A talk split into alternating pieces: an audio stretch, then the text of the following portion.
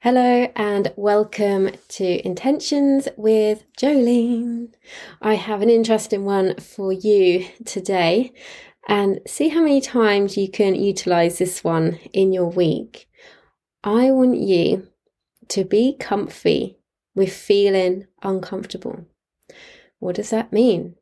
So, in this context, I'm only speaking about it as in you're trying something new branching out to something different, but it feels uncomfortable, but you know you want to do it.